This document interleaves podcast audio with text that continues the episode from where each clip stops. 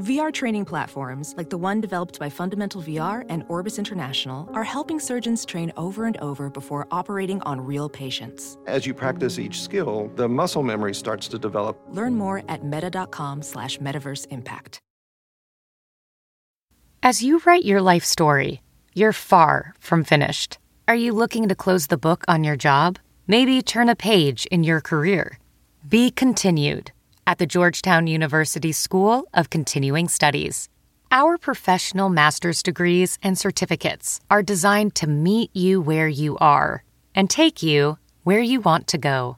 At Georgetown SCS, the learning never stops, and neither do you. Write your next chapter. Be continued at scs.georgetown.edu slash podcast. This Sound Opinions podcast is made possible by listeners like you. Support this free service by donating at any amount, $5, 10 or $100 at soundopinions.org. What do you love about music? To begin with, everything.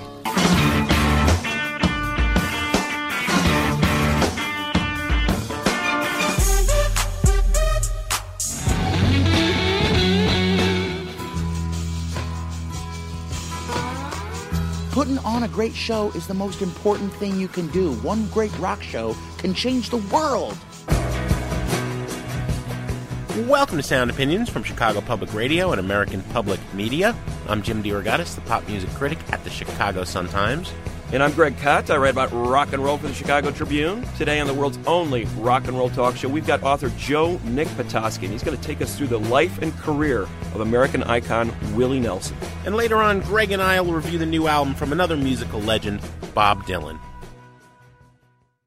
Support for Sound Opinions is provided by founding sponsor Altec Lansing and their new Octiv Air speaker system, a wireless 80 watt wall of sound for your iPod. More information at alteclansing.com. You're listening to Sound Opinions, and now it's time for some music news.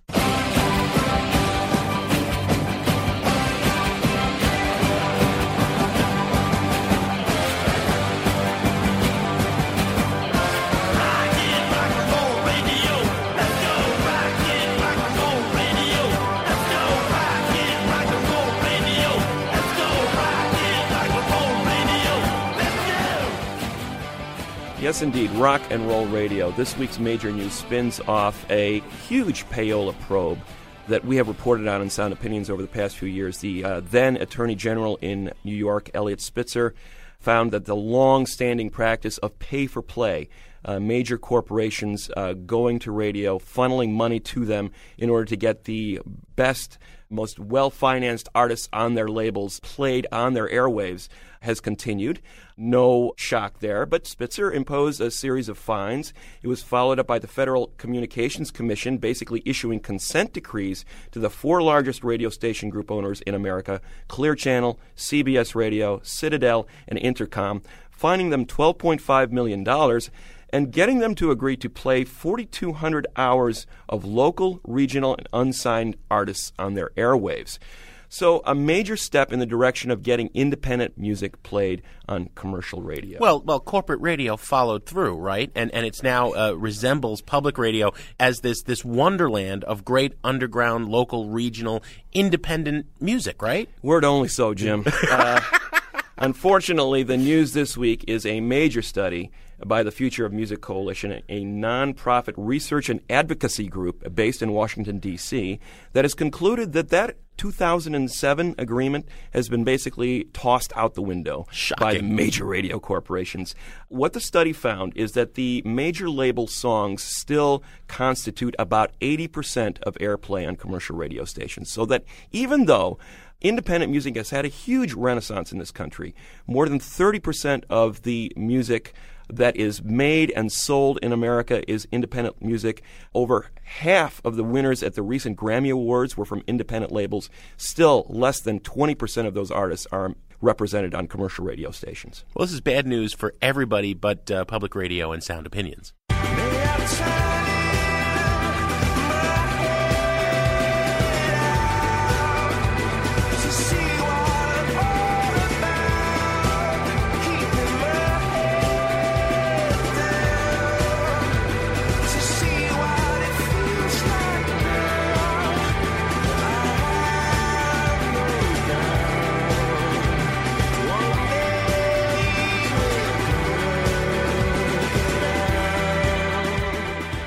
Greg, that is Coldplay, one of the big summer tours crossing arenas from coast to coast uh, this summer concert season. But Coldplay is not just taking its fans' money and giving them a show, they're giving them something a little extra a live CD. Anybody who buys a Coldplay ticket will leave the venue with a live CD to be entitled Left, Right, Left, Right, Left.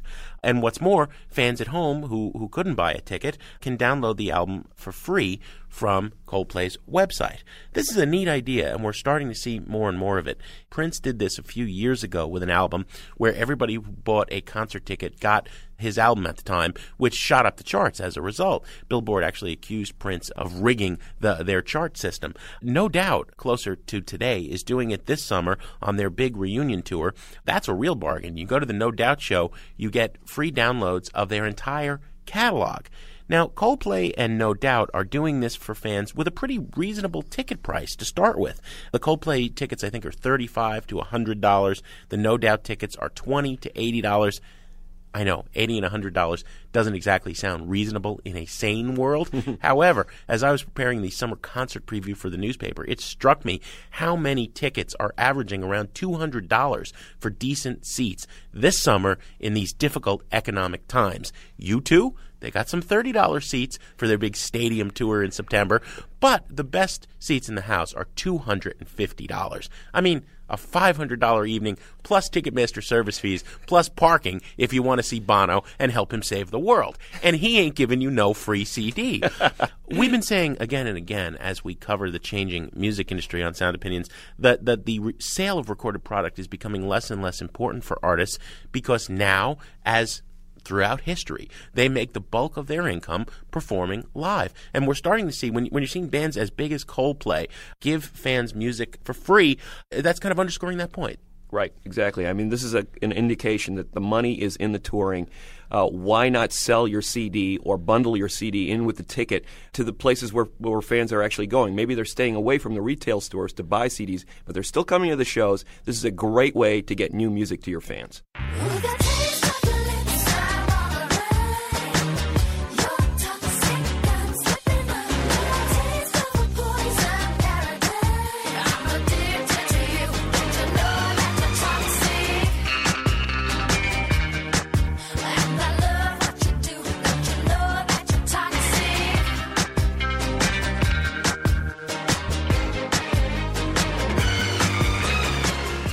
Oh boy, Britney Spears and Toxic.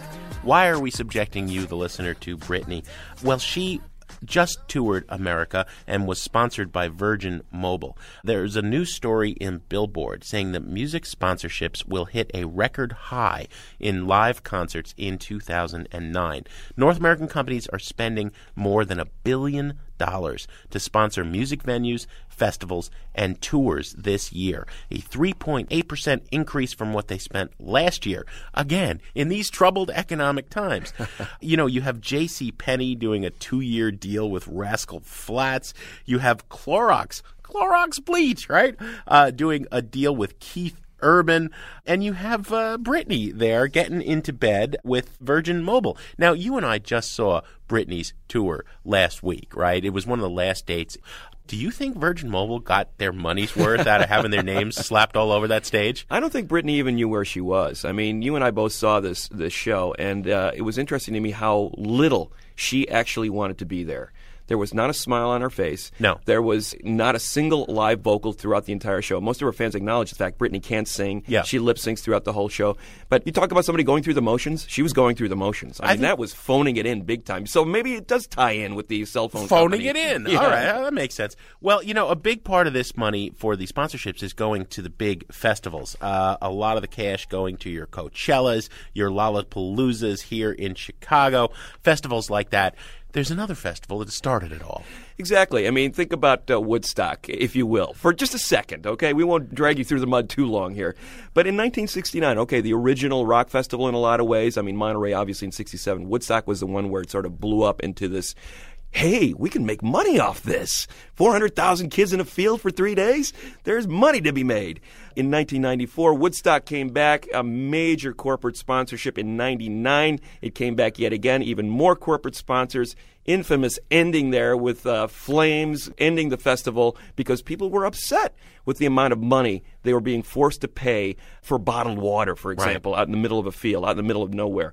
Now, Woodstock is going to make yet one final attempt, it appears, to re energize the spirit of 69 on the 40th anniversary of the original concert at the original site of the concert in upstate New York. Uh, they are reuniting a lot of the groups that played at the original festival.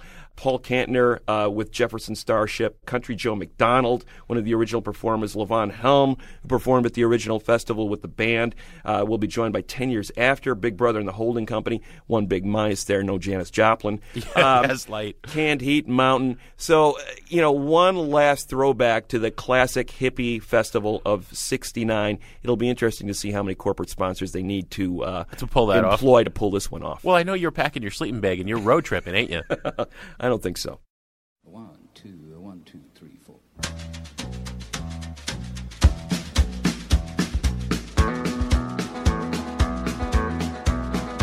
On the road again. Just can't wait to get on the road again. The life I love is making music with my friends. And I can't wait to get on the road again. On the road again. Places that I've never been.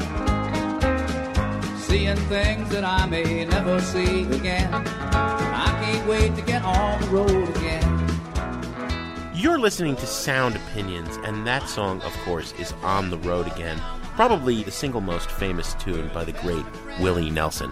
If you think you're not interested in Willie Nelson, let me set you straight. All right? I'm not a huge fan of mainstream country. I think though Willie Nelson transcends all genres.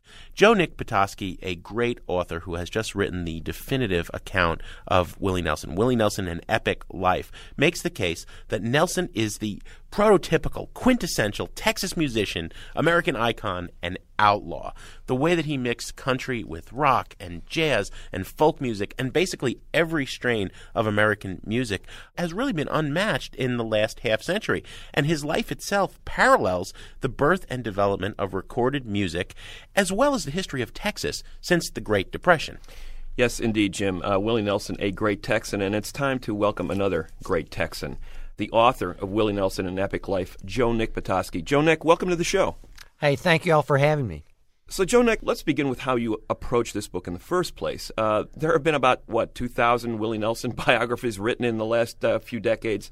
Willie himself wrote an autobiography. What new could you bring to the table? Well, I think I'd known him as a writer to an artist over this period of time and really got to see it blow up in Austin in the early 70s and, and this whole thing called Texas music. That term didn't exist back then. And really seeing him grow into this one name icon that transcends Texas, that transcends America. So I thought I had at least that familiarity to go from. But once I had that in hand, it was really learning about how he got to that point particularly the 50s and 60s when he's growing up and trying to make it uh, as a songwriter and as a musician. And then going back to not only his early days in Abbott, Texas, growing up uh, poor in a rural farming community, but doing family genealogy and going back to Arkansas where his people came from. Mm. I just wanted to go deep, and I, I really do think he's the quintessential Texan, not just the great Texas music icon, but uh, especially after uh, some of the politicians we've had in the public eye, I wanted to write about someone that really represented what I consider to be Texas values. I, I want to uh, quote something that, that you wrote, Joe Nick, about that. For those of us uh, not lucky enough to, to have spent a lot of time in Texas, because Texas is a way of life. You wrote Texans by nature are independent, free thinkers, open, outgoing, and friendly iconoclasts. They respect tradition but are not beholden to it. Whether it's God or sin, they tend to embrace excess. That's what you're talking about when you talk about Texas and Willie Nelson. Exactly. And I mean, this, you know, we, we have a, a pretty good way to wrestle with the sacred and the profane and live comfortably with both. And I think that Willie embodies that. I mean, I saw him uh, after his July 4th picnics I saw him singing uh, a song he wrote that really brought him to Nashville, Family Bible. There's a family Bible on the table. Its pages worn and hard to read. But the family Bible on the table will ever be my key to memory. To hear him sing Family Bible about 20 feet from you in church, you can't get any closer to whatever the, the, the higher power is. And then, you know, 15 minutes later, he's telling you the filthiest dirty joke you've ever heard. And he's really good at it. Yeah. And he loves t- uh, doing it. To me, that's the idea of growing up in a dry county just across from a wet county and a bunch of honky tonks and singing in church, singing in bars. Uh, th- that's him. That that's that's beautifully said, Joe Nick. And uh, one of the things I think that uh, I sort of grasped more uh, concretely after I read this book is this poetic spirit that comes through. I mean, Willie didn't grow up. You know, it wasn't like he was Harvard educated and read all the great books or anything like that grew up in a culture, you know, where picking cotton was the way you made a living, and you know, was a door-to-door salesman of like encyclopedias and vacuum cleaners, and raised by his grandparents. I mean, it was a pretty hard scrabble life. And yet, out of this emerged this gift for poetic language and this phrasing as a singer, very sophisticated sensibility as an artist. How do you attribute the fact that he was able to string words together so beautifully at such an early age, despite the fact that he didn't have the traditional higher education that you maybe associate with some of those things. No, well, I mean, if you if you want to get down and dirty, he came from a family hillbillies from the Ozarks in Arkansas, and in that context, really rural and really poor. His grandparents that ended up raising him were singing school teachers, and I love this idea that they kind of supplemented his uh, money that he made with uh, being a blacksmith with going around to these uh, little communities and taking over a school or a church for a week or two and teaching the whole community how to sing using shape notes, which, you know, you don't have to be literate to understand shape mm-hmm. notes. And there's poetry in that, and the fact that his grandmother would write church spiritual lyrics at night. I mean, this was a family that was tied to music and was tied uh, to the idea of, of writing words, but they weren't educated people by any stretch of the imagination. He was just encouraged in all the right ways by his family, uh, who didn't discourage music, and by his teachers at school. And you know, as as hard as it was growing up, and, and they say, uh, you know, uh, friends of his that grew up with him, yeah, it was a Great Depression. We was all poor, but the Nelsons, they was really poor. Well, he was so poor that the first horse he rode was the family cow Reddy. But despite all that, his sister Bobbie said, uh, you know, they were the stars at Abbott Elementary, junior high, and high school because they could play music. So whenever there was a gathering, they'd call the Nelson kids in. And I asked Bobbie, I said, when did you know you were a success? And she said, We always were a success. so that's kind of, there's a confidence there mm-hmm. That I, I think no one should mistake this good natured guy. He's got an ego and he's he's got confidence. They both do. And they're doing exactly what their grandparents raised them to do 70 some odd years ago. Shotgun Willie sits around in his underwear,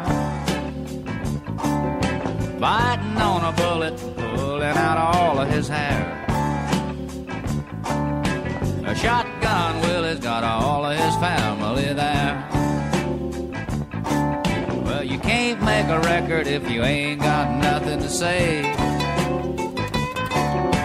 You can't make a record if you ain't got nothing to say. You can't play music if you don't know nothing to play. We'll continue our conversation about Willie Nelson with Texas Music Authority Joe Nick Patoski after a short break here on Sound Opinions from Chicago Public Radio and American Public Media. And later on, Greg Kot will add a track to the Desert Island Jukebox.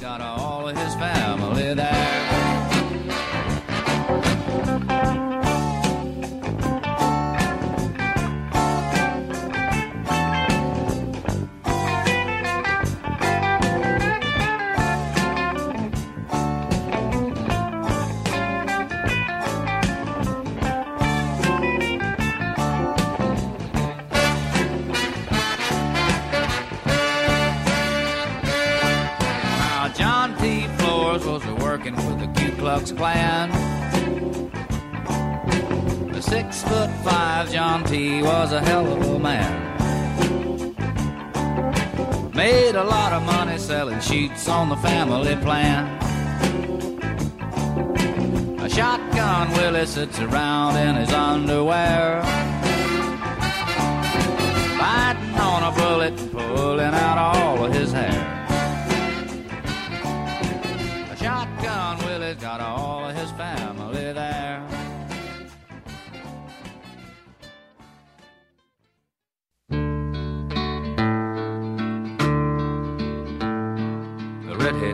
Stranger from Blue Rock, Montana, rode into town one day, and under his knees was a raging black stallion, and walking behind was a bay. The red-headed stranger had eyes like thunder, and his lips they were sad and tight. His little lost love lay asleep on the hillside, and his heart was heavy as night. Welcome back to Sound Opinions from Chicago Public Radio and American Public Media. I'm Jim DeRogatis here with Greg Kot, and we are talking to Joe Nick Patoski, author of Willie Nelson, An Epic Life. Uh, today, Willie Nelson is someone we consider to be a major artist, but while he'd been writing and performing music since he was a child in Texas, he didn't achieve major commercial success until the mid 70s. Uh, Joe Nick, as we were discussing earlier, Willie really didn't have an easy time breaking into the music industry ever. No. Never quite fit. No, th- this is what I love. I mean, knowing what little I do about the record business and and uh, knowing what I know about Willie and trying the walls he came up against, which were not always in his autobiography or briefly referred to and then skipped over.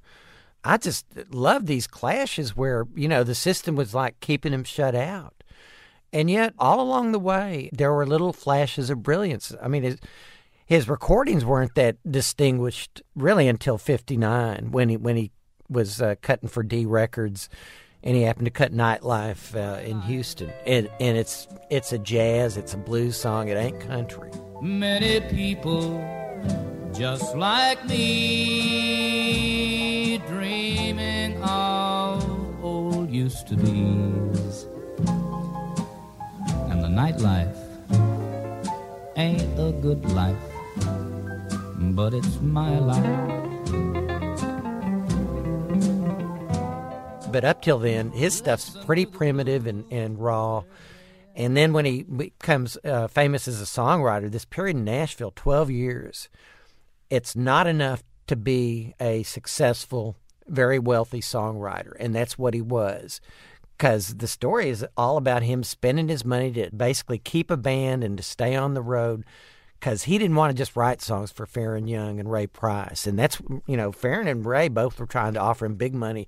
Just stay at home and write for me. Mm. And they didn't realize he want it's not he doesn't want to write for them. He wanted to be them. Mm-hmm. Yeah. And that's the real struggle. Well, it's it's a great part of the book where he's he goes to Nashville. He moves from eventually he's he's all been all over the country, and he eventually goes to the songwriting capital. And uh, you know, Nashville's exploding. The country pop sound is starting to come in into vogue, and he's got these huge hits for Faron Young with "Hello Walls" and "Crazy" for Patsy Cline, and Roy Orbison does "Pretty Paper." Pretty pencils to write "I love you." Pretty paper, pretty ribbons of blue. He's making a, a, ton of money off the songwriting, and yet they have no clue as to what to do with him as a recording artist. I mean, obviously, we can sit back now and laugh at the Nashville establishment and say, boy, you know, uh, it's like all those record companies that passed on the Beatles, right? But what's your perspective on that, Joe Nick, in terms of, you know, Willie wasn't easily molded and easily shaped either. He wasn't going to play by their rules either, right? I mean, it goes both well, ways. he didn't. He didn't fit in the box. Joe Allison, who signed him to Liberty just after he had all the songwriting hits in 1961, he knew what Willie was. And there's these sessions, uh, obscure sessions he did in L.A. with uh, Earl Palmer on drums and Red Callender on bass. I mean, we're talking a jazz trio and Mhm. his soon-to-be wife, Shirley Collie, and they're they're scatting like Lambert, Hendricks, and Ross. Way down in Columbus, Georgia. Back in Tennessee.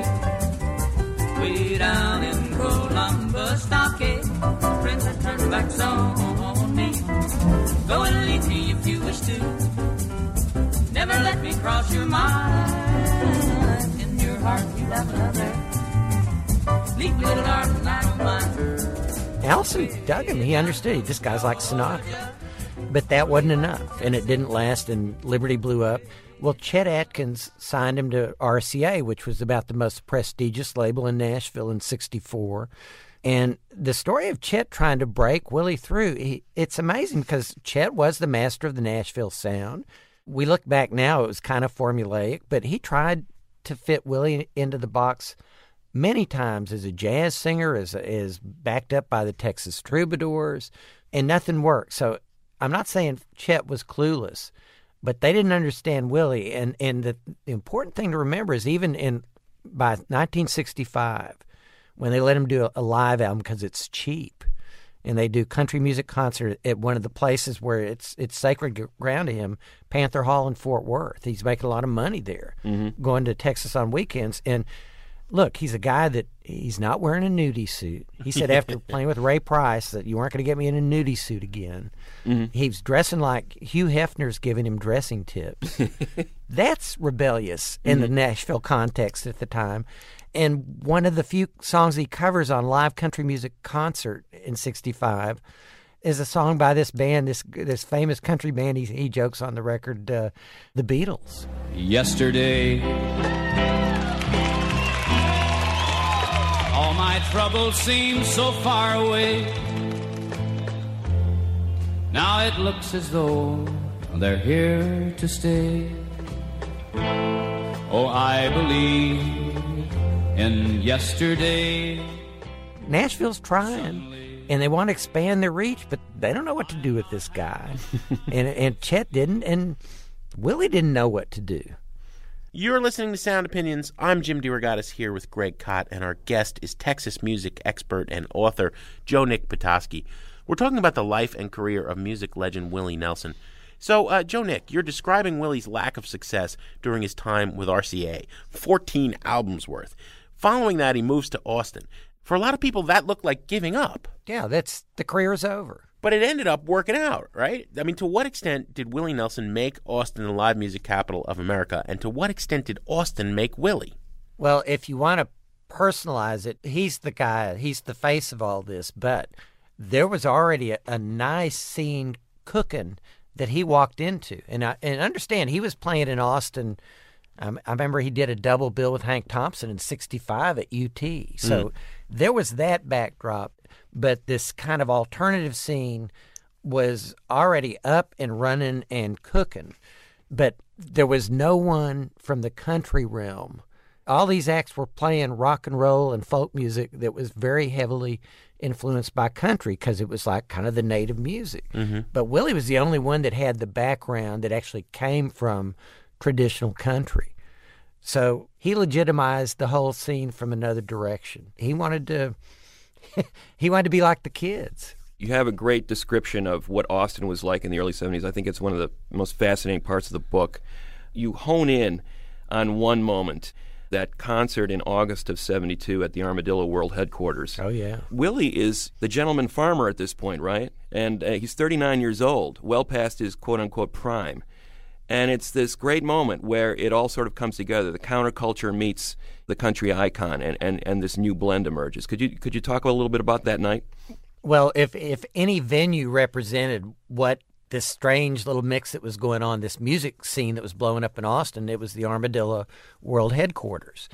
And it was very much based on the same model as the Fillmore and, and the Avalon in San Francisco because there was there was a lot of Austin people out in San Francisco. So it was a hippie collective that took over a National Guard armory at 525 Barton Springs Road, right across the river from downtown Austin. And at that time, South Austin was a very different place. They called it Bubba Land. It was where a lot of people didn't go because it was your where your rednecks lived. Mm-hmm. Today it's kind of it's so cool and it's very trendy.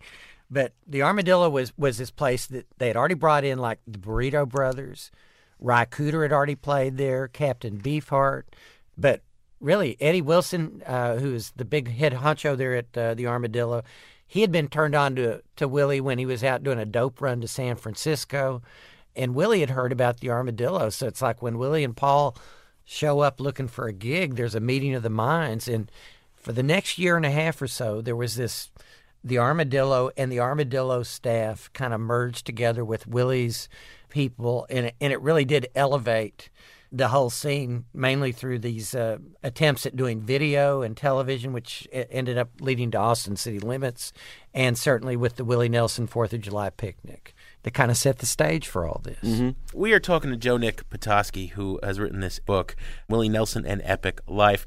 Joe Nick, I've never been to the Willie Nelson compound or one of these picnics, but everything I've read about him, your your descriptions most vividly, the clouds of marijuana spoke.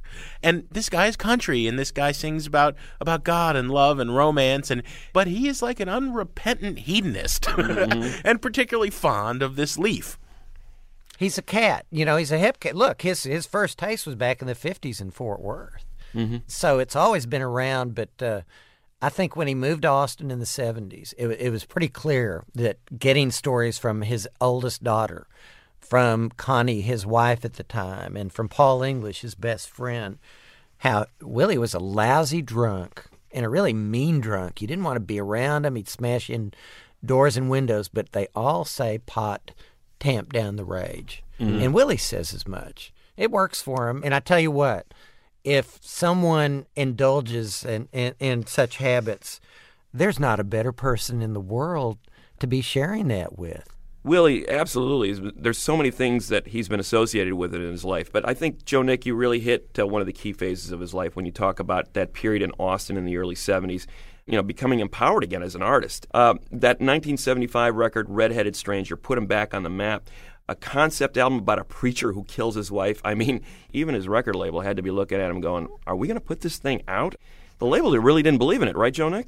That's yes, that's. Uh, but again, Will, Willie's always tilted against windmills, and in the case of Redheaded Stranger, he really did. He cut an album for four thousand bucks in a week. It only clocked in at thirty-five minutes, and he delivered it. Uh, actually, his manager Neil Reshen and Neil's other client uh, Waylon Jennings delivered a demo to Bruce Lundvall, the head of Columbia Records, and Bruce listened and said, "This is a nice demo." And he didn't want to put it out. Waylon got in his face, which what a great intimidation tactic when you Waylon got a guy in dress in black leather, all greasy and sweaty, leaning across your desk, telling you you don't know what you're talking about. and Neil got him one of these contracts uh, with artistic control. Neil is was very important in the sense that uh, he, for Waylon Jennings, when he renegotiated Waylon's contract for RCA back in the uh, late '60s, it was the first time that an artist had artistic control, control of their product in anything recorded in Nashville. So he did that with Willie uh, when he signed with Columbia. So Lundvall didn't really have a chance. No one wanted to put it out, but they had to put it out, and they did. And uh, lo and behold, some uh, a bunch of disc jockeys were ready to pay Willie back for all the good years that uh, he'd treated uh, radio people well. Now they finally had a song that they thought they could push, and it was called "Blue Eyes Crying in the Rain." In twilight glow I see. Blue eyes crying in the rain. When we kissed goodbye and parted I knew we'd never meet again Joe Nick, we can't talk about Willie Nelson in the 70s without talking about outlaw country. You talk about outlaw country and you think Willie and Waylon Jennings. They were at the center of this movement. Willie's 1976 album, Wanted the Outlaws, that became country's first platinum album. Explain to us what outlaw country really was. Was it just a marketing ploy? Well, the album "Wanted the Outlaws" was certainly just a marketing venture. Uh, but what it really represented with this outlaw movement was Waylon in Nashville, and he really led the charge in, in the late 60s, early 70s. He was a rock and roll band. He was Buddy Holly Yeah. in a country context, and he was the first country act to play arenas and coliseums. I mean, he was that big. He was the first crossover, Mhm. and he was hard charging and did it his way. And he was he wanted complete control, and he loved being in the recording studio. And that, to that yin, Willie was the yang of this free spirit who recorded with anyone, was recording with Jerry Wexler at the time in, in New York, and uh, experimenting with the music, but basically so outside the box that he wasn't even in Nashville. He was creating his own alternative Nashville in Austin. So out of that came this sense that uh, whether you're country or folk, all of a sudden there were a lot of guys showing up in Austin with cowboy hats, long hair, and boots, and dragging around guitars. And and it wasn't just Austin; it was Texas, and it was all over the United States. And it was kind of this new alternative category for people that you know it used to be. If you wanted to make it here in, in Texas, you had to go to L.A., San Francisco if you're a hippie, Nashville if you're a country, or New York, and that was it. Mhm. But this whole movement was predicated on you don't have to go anywhere. Be here and start your own little provincial movement. And it was built not on an industry of recording, but on this idea of a bunch of clubs. And that remains the heart and soul of whatever Austin and Texas music is. Well, so so uh, they're outlaws in the sense that they're outsiders, but also it you know Yeah. has to be said that that uh, Willie has broken a few laws in his time. whether we're talking about the marijuana thing or or you know racking up seventeen million that he owes the IRS. I mean, I, I don't, I can't even imagine possessing a fraction of seventeen million, much less owing that in taxes. Well, it's interest. I mean, interest was a lot of it, and a lot of it was just sloppy work. But uh, I'm not trying to justify anything other than he grew up so poor. He never he never made any money to pay taxes with until he started selling enough uh, uh, songs and generating enough royalties that the IRS showed up and said, "Hey, you owe us this." Mhm. So he'd pay it every time that he had a bill. He paid it. Well, one of the factors that led to his termination of uh, uh, his agreement with Neil Resch and his manager is Neil didn't pay some taxes when things were started blowing up. There was bills, there were court battles, there were discussions, there were uh, accounting firms involved. So there was what shall we say a convergence of uh, problems, and it all resulted in this tax bill of seventeen million. And he deserved it. But all I can say is he could have taken the easy way out with bankruptcy. He didn't. It should have broken uh, a lesser person. It should have broken him, and it didn't somehow. I think it was really the lowest point in his life uh, once he made it in the business. hmm If you had to sum it up in a, in a few words, how do you explain how this guy's music has transcended these generations and these genres and appeals to so many millions of people after all these years? What is it about Willie Nelson that separates him from maybe just about any other country artist of the last 40 years? Well, not even country. And, and I'll say this he has this talent that every politician in the world would want, and very few have. And, and it goes also for entertainers or celebrities. But he's this songster that no matter what you project on him, you're probably right. so if you see him as the great country traditionalist, yeah, he took Merle and, and Ray Price out on the road and uh, Last of the Breed. If you see him as this outside the box, welcome all comers guy, that explains Snoop Dogg freestyling over his music and when they played the Milk Veg last year. If you see him as the, the champion of the, the independent family farmer, he's that. He's also probably the most significant pothead in America. um, you know, he, he, he preaches peace and yet he comes from a hardcore uh, underworld in uh, Fort Worth. It's whatever you think he is, you're probably right. And uh, I, I've never seen anyone like this. Musically, Joe Nick, you said earlier Sinatra. Willie's 76. He's not going to, Yeah. even he can't live forever. No. Five decades from now, where are they going to fit him in in the musical canon? Elvis. All right, all you people don't say he's talking out of turn, but but I really think he's going to be as big or bigger than Elvis. He's a singer. He's got a distinctive voice. His playing is great. I mean, that's probably his greatest quality right now. He's written great songs. And he had told me back when I interviewed him in uh, 2004, he had over 2,000 tracks finished in the can that had not been released. Wow. so think of it this way, uh, all you Elvis fans. We're going to be hearing new Willie Nelson music in the 22nd century. yeah, excellent. Joe Nick Patoski, Willie Nelson, and Epic Life. Thank you so much for coming on Sound Opinions, Joe Nick. Hey, thank you all for having me, and uh, look forward to seeing you down the trail. Been feeling kind of free, but I'd rather feel your arms around me, cause you're taking away everything that I wanted. If you'd like to comment on our conversation about Willie Nelson or anything else in the rock universe, give us a call at 888-859-1800 or send us an email at interact at soundopinions.org. We're going to be back after a short break on Sound Opinions from Chicago Public Radio and American Public Media with a review of the new Bob Dylan record and my Desert Island Jukebox pick. It's a memory today, it'll be a memory tomorrow. I hope be happy someday. Your memory won't die in my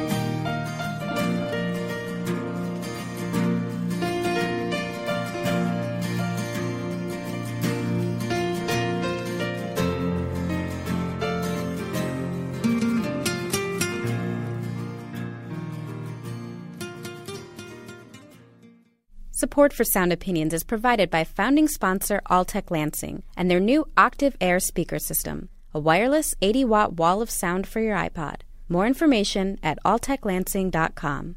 Oh, well, I love you, pretty baby. You're the only love I've ever known. Just as long as you stay with me, the whole world is my throne. Here lies nothing, nothing we could. Welcome back to Sound Opinions from Chicago Public Radio and American Public Media. That is a song called Beyond Here Lies Nothing from the new Bob Dylan studio album, Together Through Life. The 33rd proper studio recording of Dylan's long and storied career. We weren't expecting this one. Kind of came out of the blue, you know, all of a sudden, hey, a new Bob Dylan album. Uh, weren't we supposed to wait a couple more years? He's been on something of a, of a real roll through the 2000s with Love and Theft in 2001 and Modern Times in 2006. A lot of people saying he's back at his creative peak. For this one, uh, he seemed to have dashed it off fairly quickly. Not with his usual band. Recruited some guest stars, Mike Campbell, Tom Petty's great guitarist, and uh, David Hidalgo of Los Lobos, mainly playing accordion, squeezebox here. And he had some help writing lyrics. Wait a minute. Bob Dylan getting help writing lyrics? Really? Robert Hunter is best known as the beat poet who was Jerry Garcia's longtime songwriting partner in The Grateful Dead. A lot of these lyrics about uh, love's relished and love's lost were penned by Robert Hunter. Any Bob Dylan album is a cause for us to take a look at it as he prepares to celebrate his 68th birthday later this month. Let's play a track from this album and then come back and give our opinions here on Sound Opinions. This is a song called It's All Good from Together Through Life by Bob Dylan. Talk about me, babe, if you must. Throw out the dust, pile on the dust. I'd do the same thing if I could. You know what they say? They say it's all good, all good, it's all good. Big politicians telling lies, restaurant kitchen all full of flies. Don't make a bit of difference. Don't see why it should, but it's alright, cause it's all good. It's all good. It's all good.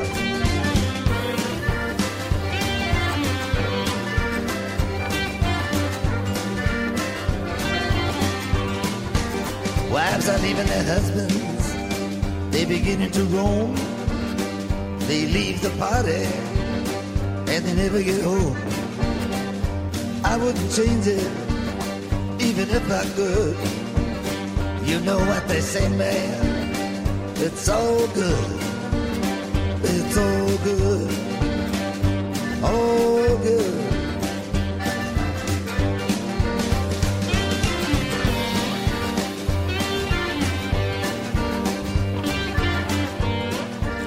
That is It's All Good from Bob Dylan's latest studio album, Together Through Life. Yes, Jim, he has been on a bit of a roll lately. Seems to have discovered himself as the best Bob Dylan producer ever. Uh, this Yeah. guy, Jack Frost, that's uh, Bob Dylan producing pseudonym, himself. yeah. And he has uh, decided that he may have a wreck of a voice. It has gone downhill indisputably over the last couple of decades. But for whatever reason, he has uh, the right touch in the studio for making it sound warmer than it should be, more listenable than it should be. I really like the intimacy that he is able to conjure up in the studio uh, with uh, him as producer. That said, this album feels like a real toss off to me. I mean, uh, tossed off Dylan is better than, still better than 90% of the artists out there, but it is not at the top tier of the records that he has been making since uh, Time Out of Mind in 1997. I would put this more in a in a middle tier Dylan record. This is a, a major artist between stations, as opposed to being a grand statement. The lyrics feel a little bit more tossed off. Maybe that's because of the collaborations with Hunter. They're talking more about sort of romance as opposed to grand statements about where we sit in modern times. It's pretty hallmark card, yeah. And and the, and the music itself is rather generic in some ways. He's clearly ripping off some classic blues records that he loved on the Chess label in the 50s. I mean, he's making no bones about it. I mean, Yeah, basically yeah. takes Willie Dixon's I Just Want to Make Love to You and and retools it a little bit. Which is fine. I mean, look, you know, I- think you overrate actually the Dylan albums of the last 10 years. You know, Love and Theft and Modern Times in particular, there were some moments there, but when he was doing that pre rock and roll schmaltzy 30s, 40s balladry, I hate that. That's not, there's only one example of that on here. The rest of this album I really love for its very casualness. Bob Dylan goes into a room with some people he digs, Mike Yeah. Campbell, and most of all, David Hidalgo, and he has fun. He's jamming, he's cutting loose. He's just, this is what made uh, Big Pink, you know, the album by the band where they just went in the basement and jammed, right? So great. You know, David Hidalgo is a national treasure, and Los Lobos do not get the props they deserve. To have this guy, this force of nature from California, playing squeeze box, all right, and Dylan getting off on that, and the two of them just kind of building throughout this whole record, it is all about the voice and the squeeze box. And and I, I love it. You know, Dylan has made enough grand statements for seven lifetimes. We don't need more masterpieces from Bob Dylan. If at age 68 he wants to jam with his friends and have fun, I, I want to be there. I, I say buy it, burn it, trash it. This is a buy it record. I have to disagree. I think it's a burn it record. Oh, I mean, you're not. Why are you being so mean? I tell you, little buddy, this whole island is bewitched.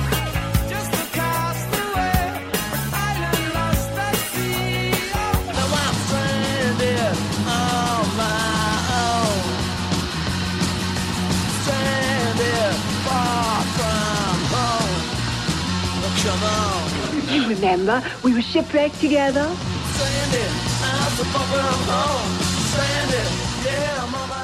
That little snippet of sound only means one thing. As often as we can here on Sound Opinions, Greg or I like to take a trip to the desert island, pop a quarter in the jukebox, and tell you about a song we can't live without today. What do you got, Greg? Thank you, Jim. Recently, uh, we had a show where we discussed the best live albums, and uh, I was talking about that uh, MTV Unplugged performance by uh, Nirvana and Kurt Cobain. And I highlighted one song in particular, uh, his performance of Lead Belly's Through the Pines. The other great performance on that record is, is a song by the Vaselines called Jesus Don't Want Me for a Sunbeam. Yes! You, in your Catholic school upbringing, I'm sure were subjected at one point or another to the children's hymn Jesus wants me for a sunbeam. Yeah. Uh, if you're a kid growing up in Catholic school, sooner or later you're going to sing that song. Eugene Kelly and his then girlfriend Frances McKee were both products of the Scottish Catholic school system, and uh, they were subjected to that song as well. As anyone knows who has a teenage son or daughter, a certain streak of rebelliousness will creep in eventually at any sort of authority, at any sort of imposition that somebody knows better than you who God is. Yeah. And uh, this song is essentially addresses that. I think what drew Cobain to it was not only the skepticism, I mean, it's basically an agnostic's prayer, but at the same time, the beauty of the melody. So the, the chafing, the tension Mhm. between the idea that, you know, maybe there isn't a God, and why am I praying to this person who I don't know, with this beautiful melody, something so beautiful, something so godlike. I think that tension really appealed to Cobain, and, and it drew attention to the this great band. Eugene Kelly and Frances McKee met in the mid 80s, formed this little band, wrote 19 songs together, put out uh, one album, two singles, a few thousand copies of each, eventually found the ears of Kurt Cobain in the Pacific Northwest. They had long broken up, they'd only been together for three years. I might add, though, they're touring again in a reunited uh, form this summer. Well, here's part two of this: is that uh, we do indeed have these 19 songs again, have resurfaced in a beautiful package on on Sub Pop Records, uh, Cobain's original label. And the band has reunited. Uh, McKee and Kelly are once again touring, and we get to hear these songs again in, in a new light. And what we will find is that Jesus Wants Me for a Sunbeam is a great song. It is one of Kurt Cobain's favorites, and it's my Desert Island Jukebox pick today from the Vaselines on Sound Opinions. Jesus don't want me for a sunbeam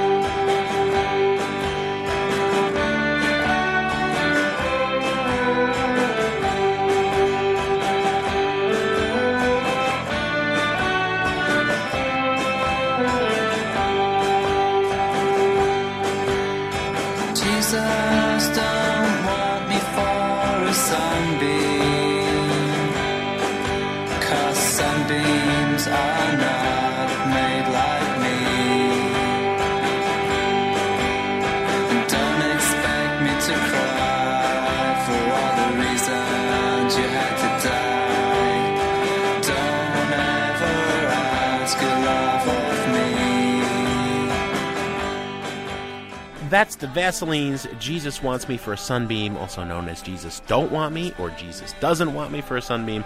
A great pick, Mr. Kot. What do we have on the show next week? Next week, Jim, a terrific band. Speaking of Scotland, Franz Ferdinand will be here uh, for an interview and a live performance. As always, Sound Opinions was produced by our ace team of Todd Bachman, Jason Saldana, and Robin Lynn. And our executive producer and fearless leader is Tori Southside Malatia, a man we like to call Zen Bubba.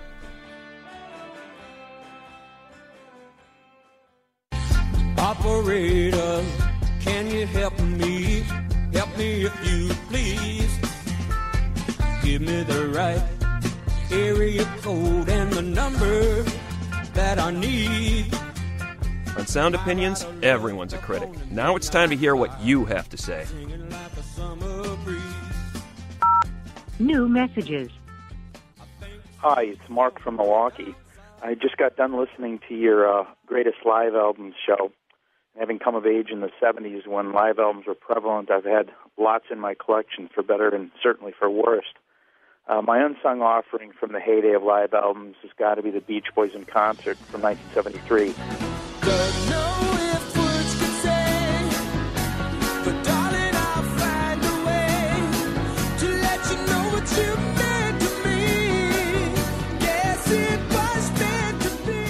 This is the Beach Boys with their best touring bands, I think, including Blondie Chaplin and Ricky Fataar, vocal performances by Carl Wilson and Al Jardine.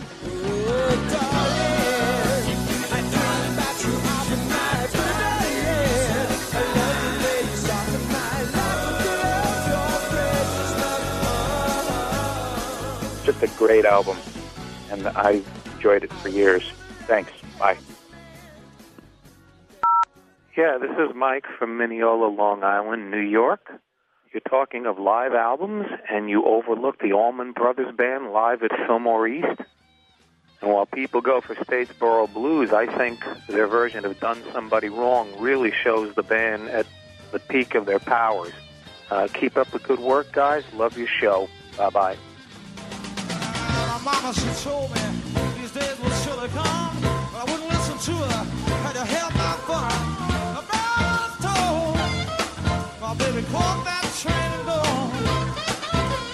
Oh,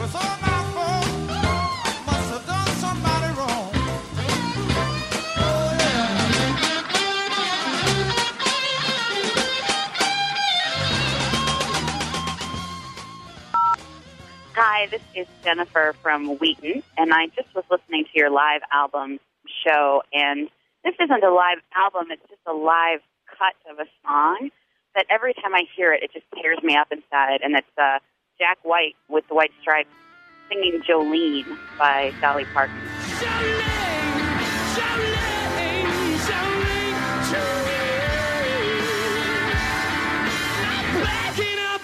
Please don't take my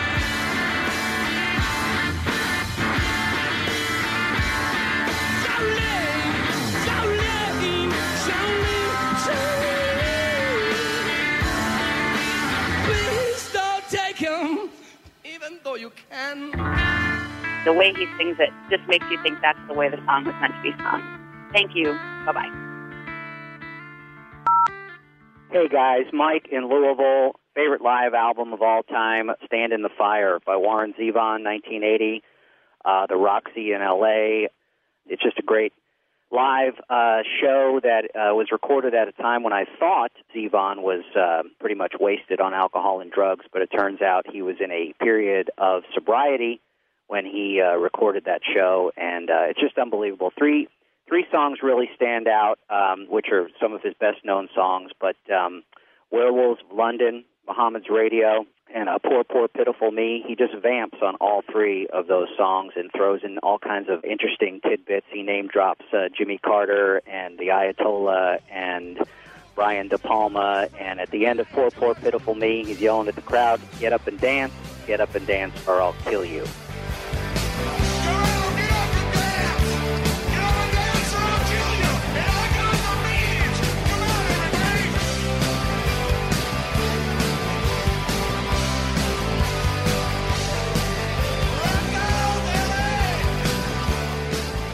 You got to appreciate that type of uh, message to your audience. Love the show, and uh, you guys keep up the good work. See ya.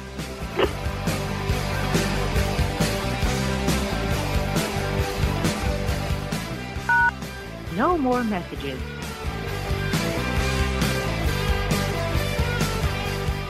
To give us your opinion on Sound Opinions, call our hotline 1 888 859 1800. We'll be back next week with Sound Opinions from Chicago Public Radio and American Public Media.